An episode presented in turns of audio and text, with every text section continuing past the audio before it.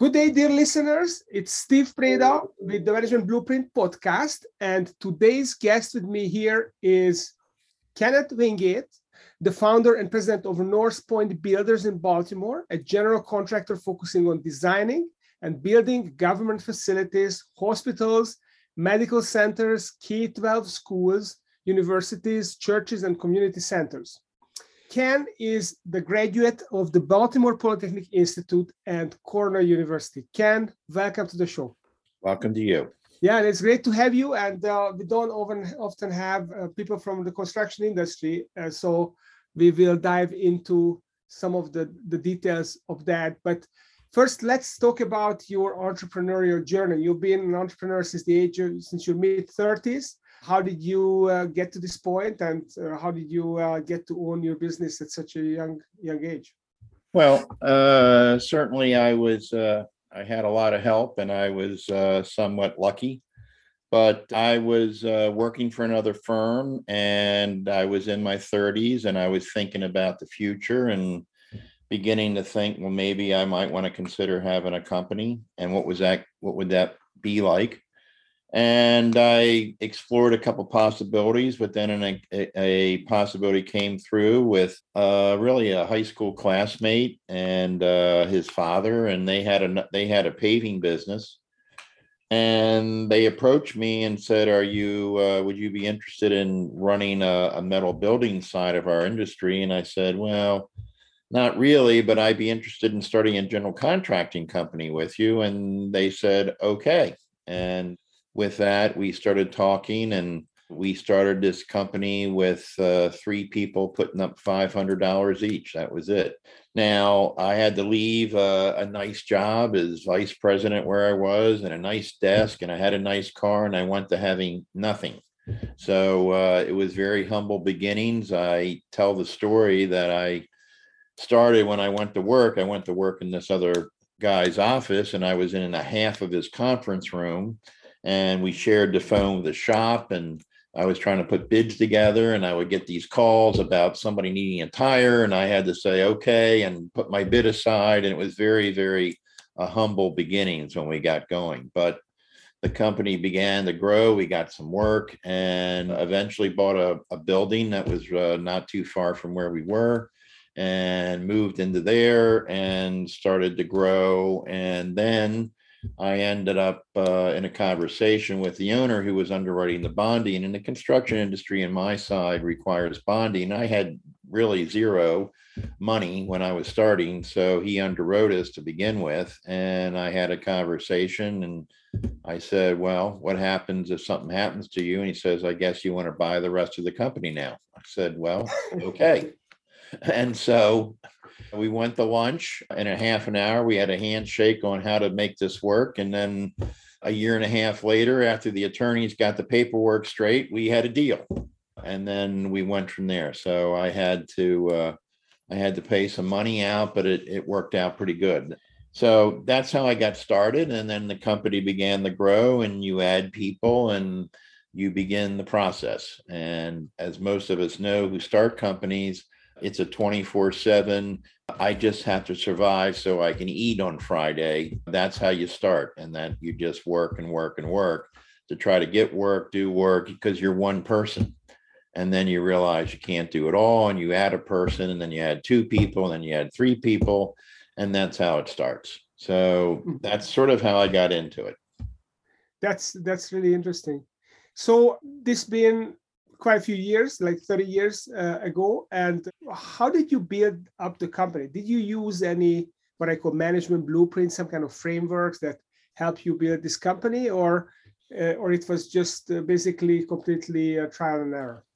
Well, initially, you don't pick your nose up. You work. You can work for five or ten years, and it just goes by quick as heck, and you're you know i was trying to deal with uh, eventually i was trying to deal with a young family at home and got married and had kids and i was trying to raise them and build this business and it's just at at the beginning it's sort of seat of the pants. You just do what you think is right. You don't really need an organization because you don't really have an organization. And so it gets complicated as you start to add people. I got myself involved in uh, two different owners groups over the years, and I forget the first organization, but the second organization was Vistage. And that really helped as you start to have 20, 30 employees. Now you're you're managing people as opposed to managing jobs, or actually we're doing both. And so that's very uh, that's very complicated. And all of a sudden you realize you need people to kind of help guide you I need you to, know, even though you're educated on maybe organization or business management, as I was, there's still nothing like in the heat of the battle. How do we organize and run a company? How do I deal with all the personalities of people?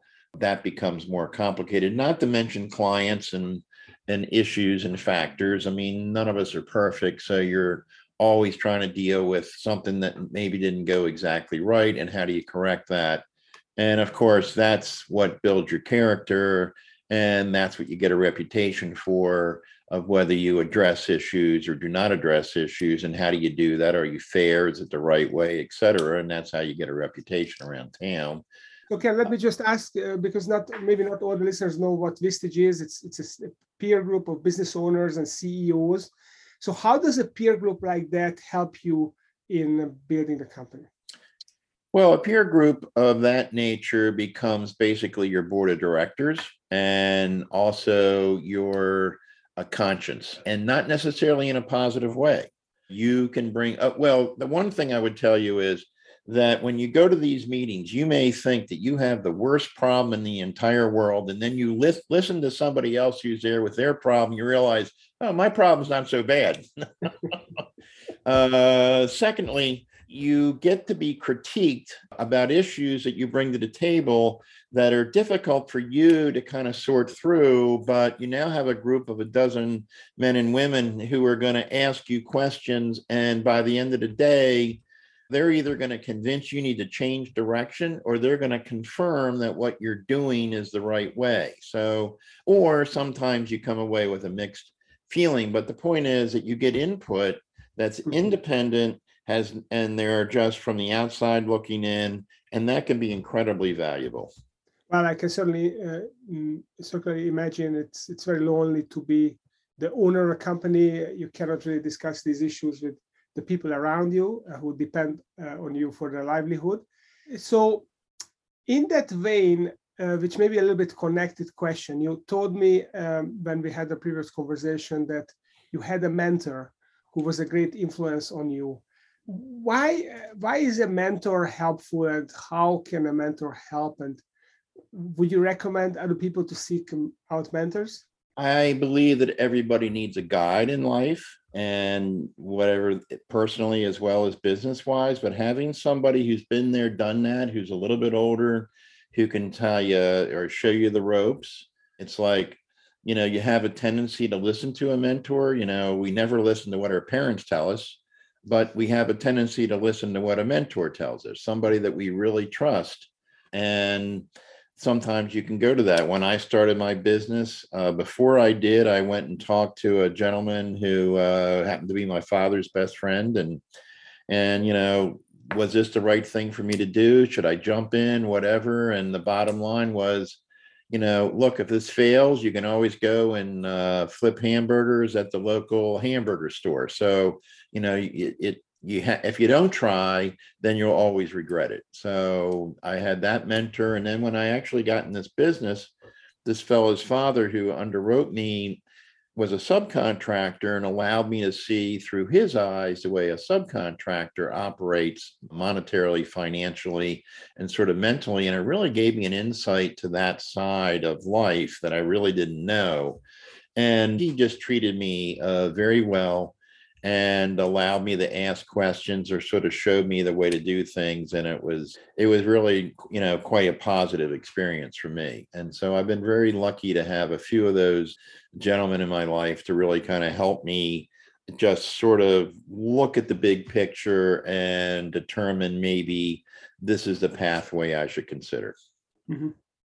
So a couple of things that strikes me uh, as you talk about uh, the mentor and subcontractor, and they have a different perspective. You also mentioned in our preamble that you were asked to be to to run was a metal sheet company, I think it was, and you said that you'd rather do a general contracting company. So my question is, how is it different to be a general contractor rather than to be a subcontractor or some kind of a trade, uh, you know, running some kind of trade company that focused on a segment of of the work for a building? How is it? How is it different, and how is it better, or how is it worse? Well, I think you have to look at it from a couple different perspectives. Let's just begin with the money. So you're at the top of the heap and you're going to collect the money and then you're going to give the money out to the subcontractor. So the money is going to run through you. So I always like the idea of us collecting the money first and not relying on someone else to pay us third, fourth tier down the road. So that's one piece of the puzzle.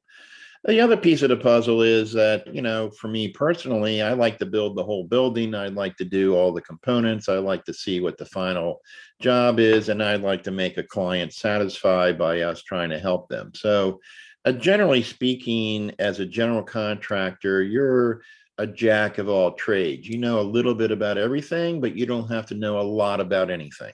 And so you learn how to tap knowledge from good subcontractors to help you explain what they're doing. But the, the truth of the matter is that we're going to look at the big picture and we want to deliver the whole building. And that's that's a personal thing. I mean, there's nothing wrong with being a subcontractor, or being a specialty contractor. You can get really good at what you're doing.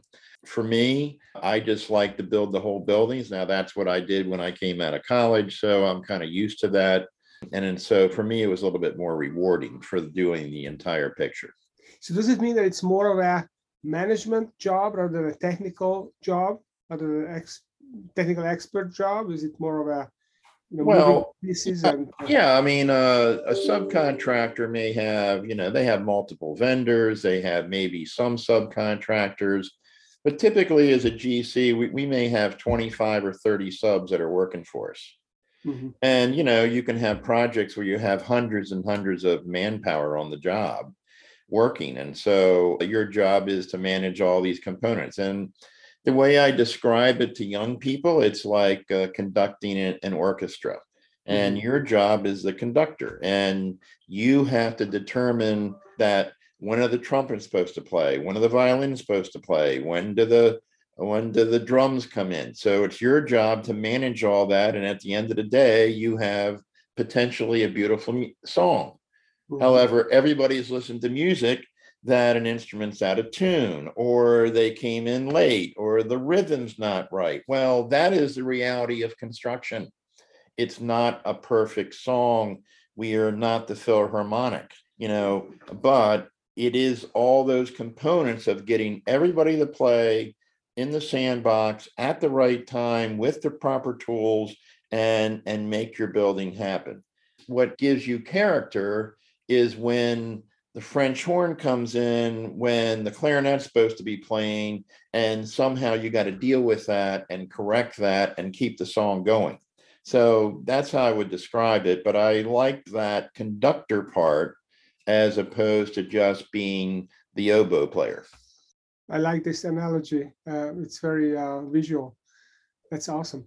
So switching gears here, how does a general contractor get business? So you're you're in the front line, you're collecting the checks, but that also means that you have to create the customer at the front end. What are the ways for you to do that? Well, there's many ways to do uh, obtaining work. So, and I'll just kind of go through it. So, one way is that in the public sector part of the world, for the most part, it's open competitive bidding. So you can pick up a set of plans and you can bid upon it. Although I would say that over my career, I have seen a shift in the public sector to go into more selective bidding, RFPs. You have to have technical stuff. And that's kind of that that's a double-edged sword. If you if you're in the arena of the job that they're bidding you can maybe get a fair look at that. However what the government's going to say is that if you've never built a school we're not going to give you an opportunity to build a school And I have a problem with that because it's public sector money. All right. It's not their money. It's one thing for a college, private college to tell you that. It's another thing for the public sector. But at any rate, so you can do hard bidding. And at the beginning of our career, that's what we did mostly is we picked up plans and bid on the job and we were low bidder or not.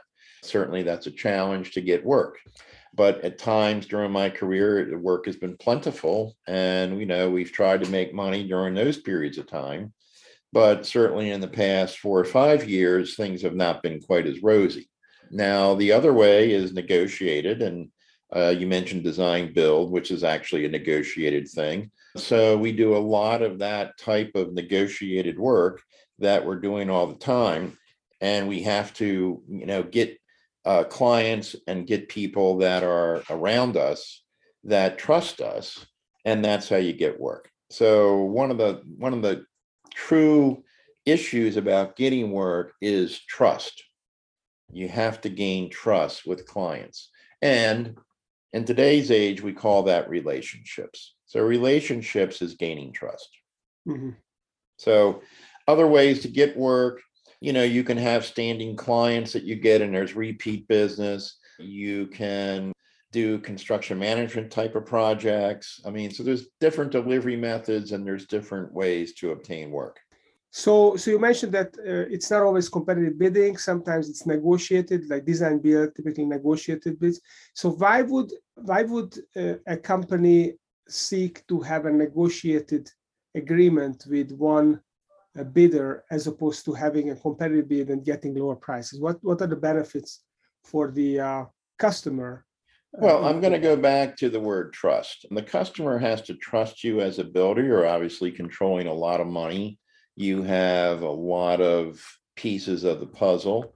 And once they trust you, then they know that you're going to try to get the best pricing. You're going to try to do it the fastest as possible.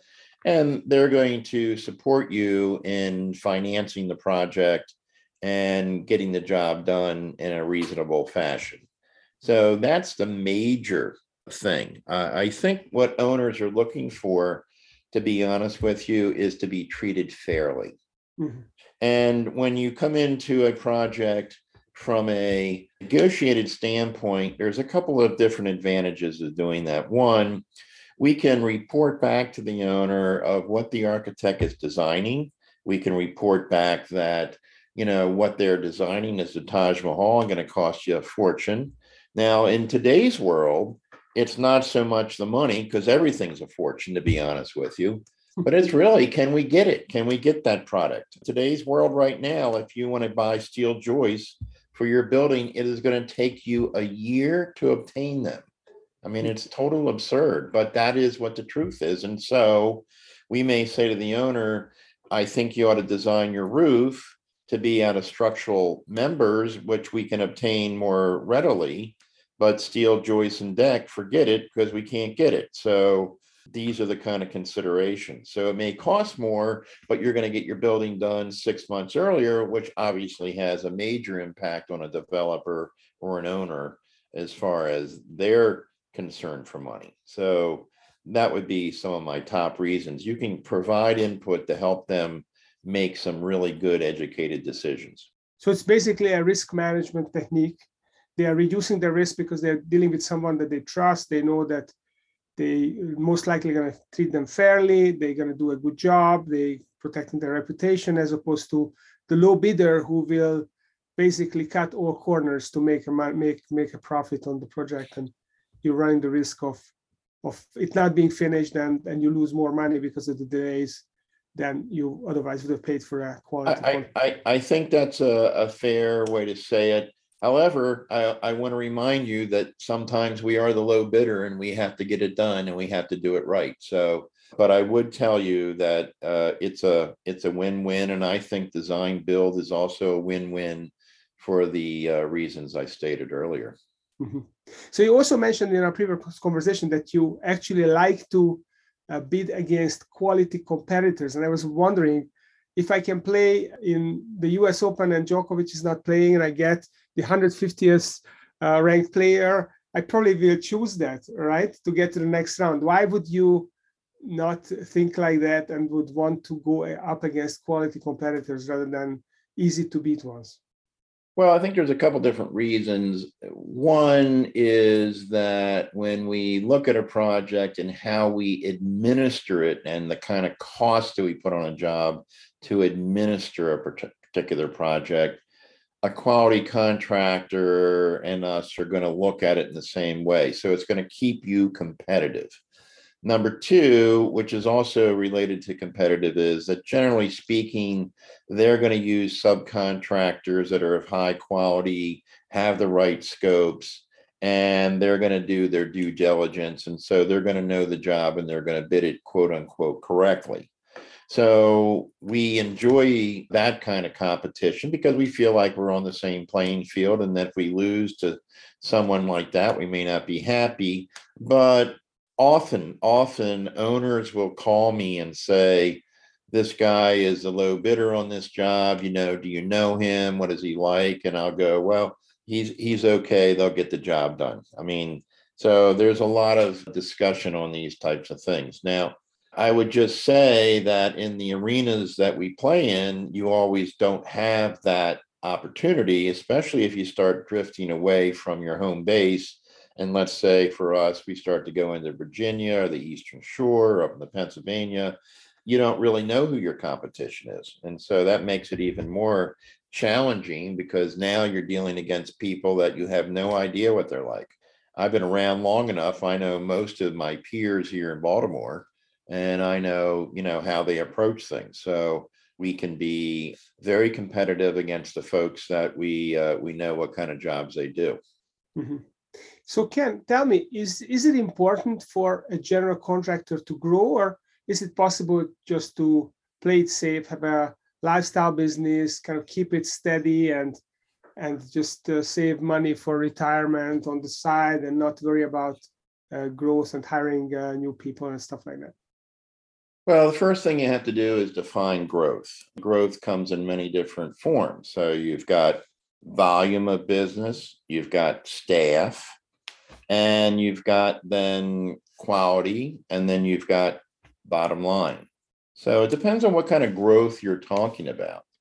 I think that in the beginning, you're just trying to grow to do more volume, to work for different clients. You're just trying to survive. As you move on and your company begins to mature, then it begins to get more into staff and how do we take care of our people? And you know then it gets into into the bottom line. And really when it comes down to it it's are we making money or not making money? I mean you know when you first start out you're just trying to make enough money to earn a living however as you get to my age then it, it's an investment and now the question is how do i make my investment better Mm-hmm. And so growth does help because as you grow more people, of course, you add more people, you got more overhead. How do I cover the overhead? And the bottom line is you do not have to have a huge amount of volume to be successful. You could do $10 million in uh, volume and you could make $2 million a year. I mean, if you can do, make 20% on, on 10 million, well, then okay, the heck with it. I don't need to get any bigger. But what we find is that your overhead starts to grow. And this is the real dilemma. As your overhead grows, everything else has got to grow. And now the question becomes is the bottom line growing or not growing? When the company makes goes to 50 or 100 million dollars, are we making more money or are we making less money? This is the big question as you start to mature as a company what am I trying to achieve? And then when you got people like me who are starting to think about exit strategy, what's important to me? Am I am I worried about volume? Am I worried about bottom line? Well, I would say I'm worried about bottom line. So, you know, there's a change as a company matures, there's a change. Now, not all companies are like that. I mean, some of these some companies are built to make millions of dollars right from the day one. But if you look at the, some of the histories of all the bigger companies and even the you know, the Amazons of the world. I mean, these guys made billions, but in the beginning, they were losing. I can remember them reporting they were losing, you know, $10 billion a year mm-hmm. when they first started out. And you're like, how can this company survive? And then all of a sudden, here we are. We're sending people to the moon.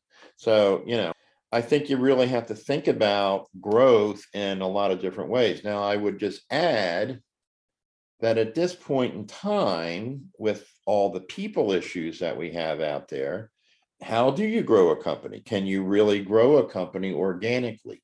Can you really add people in the kind of numbers that you might want to to grow your company? Or are you going to have to find another way to grow? I think that you're looking in the country right now, and M and A is at a huge all-time high, and it's probably going to go worse because companies can't grow by hiring people. They're going to have to buy other companies, and it's going to be interesting to see what happens in the next five years because it's it seems to me that we're going to see the big getting bigger and the smaller guys leaving. Mhm. And it's going to be an interest. I mean, in, in Baltimore, the architectural world, engineering world has seen, I don't know, 15, 20 acquisitions in the past two years from out of state companies. I think this is the trend. So does it mean that uh, small companies are under pressure to consolidate and to grow bigger to be able to survive?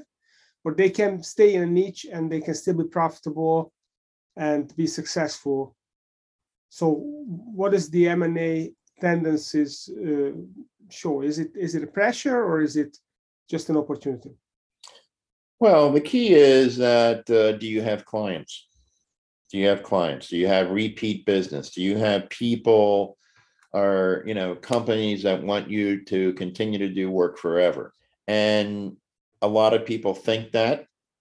And then classically, what happens? It's somebody in the company that you're working for changes, and all of a sudden that relationship's gone, and all of a sudden that's not that's no longer there. So it's a real mixed bag as we look forward. I think about staying small or staying competitive versus getting bigger. Look, America is built on small business. And so small business is always going to be there. There's always a place for small business. But once you get to a certain level, then there becomes a question of whether you can compete a small business against a big business. And do you have to partner? Do you have to do other things in order for you to be competitive at a different level? And this becomes the question that most business owners are going to be faced with as their company grows. And some companies will be able to grow right on through it. And some companies may say, well, it may be better off for us to partner with this other company. So that's happening all the time. That is classic business. That's never going to stop. But I think right now, with this great resignation or whatever you want to call it, and a limit on people who are going to be in the in the, the working for a living, uh, that is making these questions a lot more intense right now. Yeah. Well, that's that's definitely true, and uh, I'm also wondering if there is a way for smaller companies to stay in a niche and not grow. I, I had a client who was in the niche of doing sidings for for building for commercial buildings, and they stayed around eight to ten million for several years, and they made a really good profit, something like I don't know five to fifteen percent somewhere there and they basically figured out that if they wanted to grow, it would have been really difficult because then they would have needed the owner would have needed another layer of management, and then quality people would have sucked up all the profit, and he would have had to like five times his company in order to get back to the same profitable level. And he just decided it was not worth it, and he stayed in his niche and played golf uh, two times a week, and and and then there is this uh, no man's land where you have to get through to get to the next level. And maybe uh, North Point Builders, you are on the other side of this no man's land, and you have the opportunity to to grow uh, successfully with the, the second level management. I, I don't know. I'm just assuming that this may be the case. I believe the statistic is that 70% of all businesses in America have less than three employees. It's an amazing number. I mean, I don't quote me on that, but it's an amazing number of small businesses that are out there that are successful. Successful meaning they're uh, earning a living. All right, you know, and I think that's the other issue is what do you, what do, how do you measure success? Well, generally speaking, it's that I can eat every week. Okay, I have a I have shelter, I have a vehicle, and I have a cell phone, of course. And I think you have a cell phone before you have a house But, you know, there's nothing wrong with that. And I think that, you know, 75% of the companies are, are actually at that level, but then they have the other 25% that are going through these growth things. And no, we haven't gotten to the other side yet. We're actually at a crossroads. We're at a crossroads trying to determine where are we heading? Are we going to remain where we are? Or are we going to change in some fashion that will allow us to grow? We're right at that crossroads trying to figure that out. And, and we've been talking about that for a long time. COVID sort of just put a hold on everything. And so it's, we're now sort of coming out of that and beginning to do our due diligence on the, on the final plans. So it is, uh, it's an interesting time to be in business and, uh, hopefully that we'll, you know, be able to work through it and come up with a good plan for us. Because I don't have that plan as I sit here talking to you. I have plenty of ideas, plenty of ideas, and we just have to see. I mean, look, in life and business, doors open, doors close. So an opportunity comes along, you have to decide whether you're going to step through it or not. And sometimes you step through it and it's great. Sometimes you step through it and you're like, uh oh, shouldn't have done that. But that's continually for all of us in our personal life and our business life.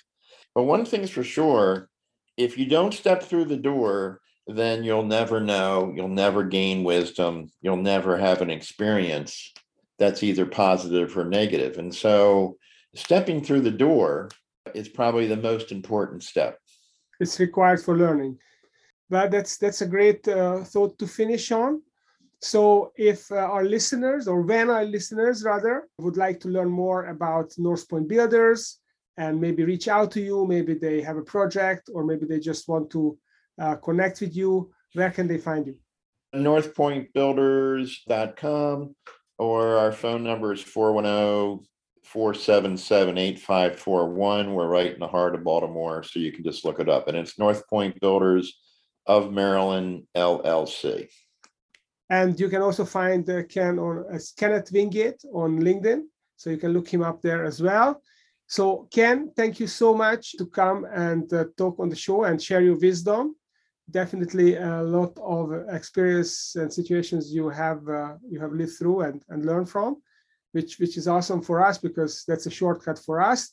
And for those of you listeners uh, who would like to uh, meet another exciting entrepreneur next week, please stay tuned and don't forget to rate and review us on Apple Podcast and YouTube. Thank you.